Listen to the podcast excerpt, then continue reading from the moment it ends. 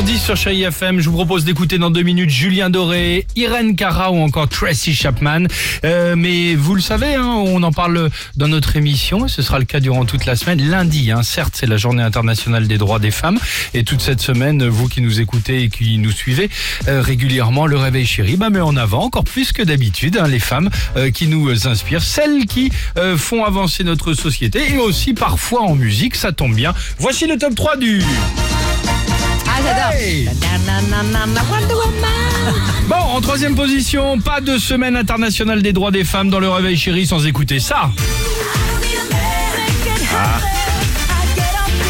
Ça vous parle? Ah bah oui, les Pussycat Dolls. Ça c'est bon ça.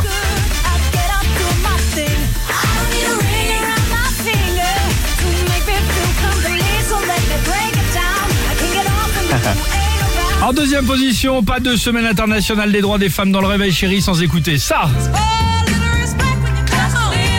oui, précurseur en la matière. hein. Ah oui. Arrête à Franklin, ouais. En première position, pas de semaine internationale des droits des femmes dans le réveil chéri sans écouter ça. Queen Bee. Superbe.